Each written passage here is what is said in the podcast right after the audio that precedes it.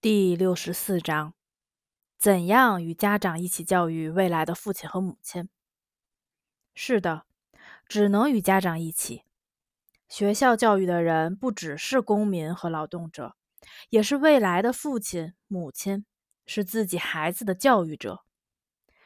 我们全体教师都很关切，要防止对婚姻、爱情、生育轻浮、草率的态度。遗憾的是，这种态度还存在于青年之中。我们与家长分担这些忧虑，在教育学校的课上跟父母讲，当孩子们性成熟的时候，家长要面临什么任务？我们努力与父母就如何使性本能变得高尚达成一致看法。当然，当儿童成长为少年少女时，我们会安排男教师和父亲与男孩对话，女教师和母亲与女孩对话。多年的学校工作经验使我相信，这件事非常有必要。可以说，这是对青少年内心最温柔、细腻、谨慎，同时也必不可少的触动。我们教男孩、女孩们怎样生活，教他们成为真正的人。这项使命只能赋予最敏锐、最富有人性的教师。我们告诉青少年和家长们，没有任何专门的爱情科学，但有关于人性的科学。谁掌握了人性，谁就能准备好高尚的精神心理和道德审美态度，对孕育新生命做好准备。爱情是人性最严格的考试，但是当人把自己的一份精力奉献给其他人的时候，他就会在童年、少年时期通过这门课的前几场考试。年轻的朋友，我想建议你，在培养一个人最明智的创造，也就是创造人的时候，请用牢不可破的联系和相互依存的关系来培养他的智慧、意志和感情。智慧和意志应该是这个精神生活领域里面的情感，也就是性欲的守门员。不要相信一些作家和评论员所说的，不能对情感下命令，人控制不了自己的欲望。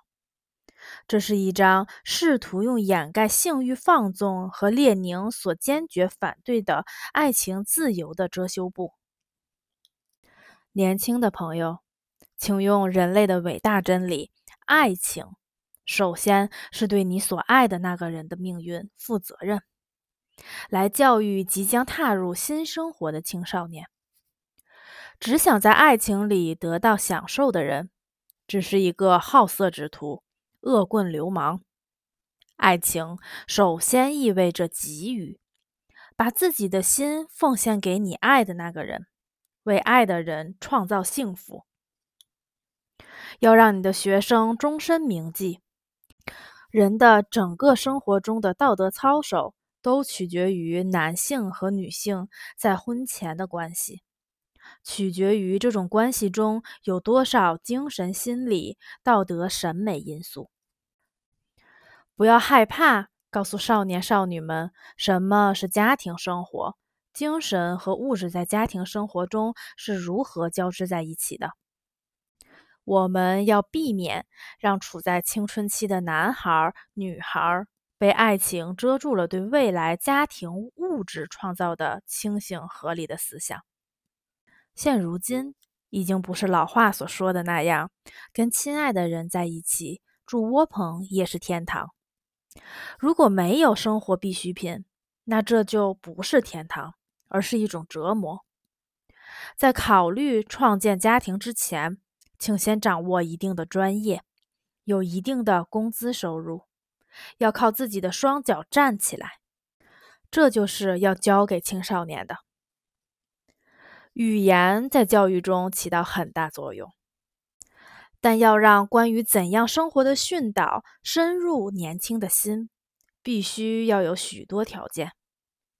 应该再重复一遍，只有为了给别人带去善良和劳动的人，已经认识到为别人创造快乐、幸福的人，才会对语言有发自内心的敏锐感知。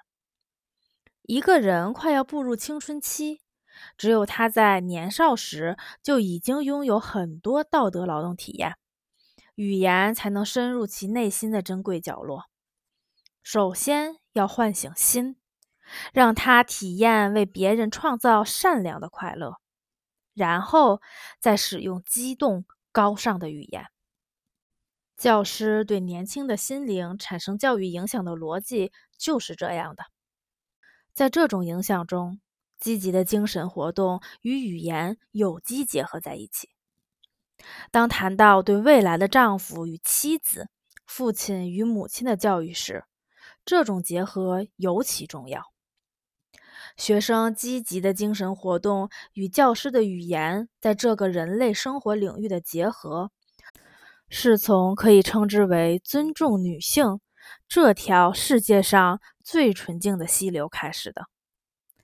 没有学校与家庭的齐心协力，这条溪流很快就会干涸枯竭，滋养它的源泉也不会再喷涌。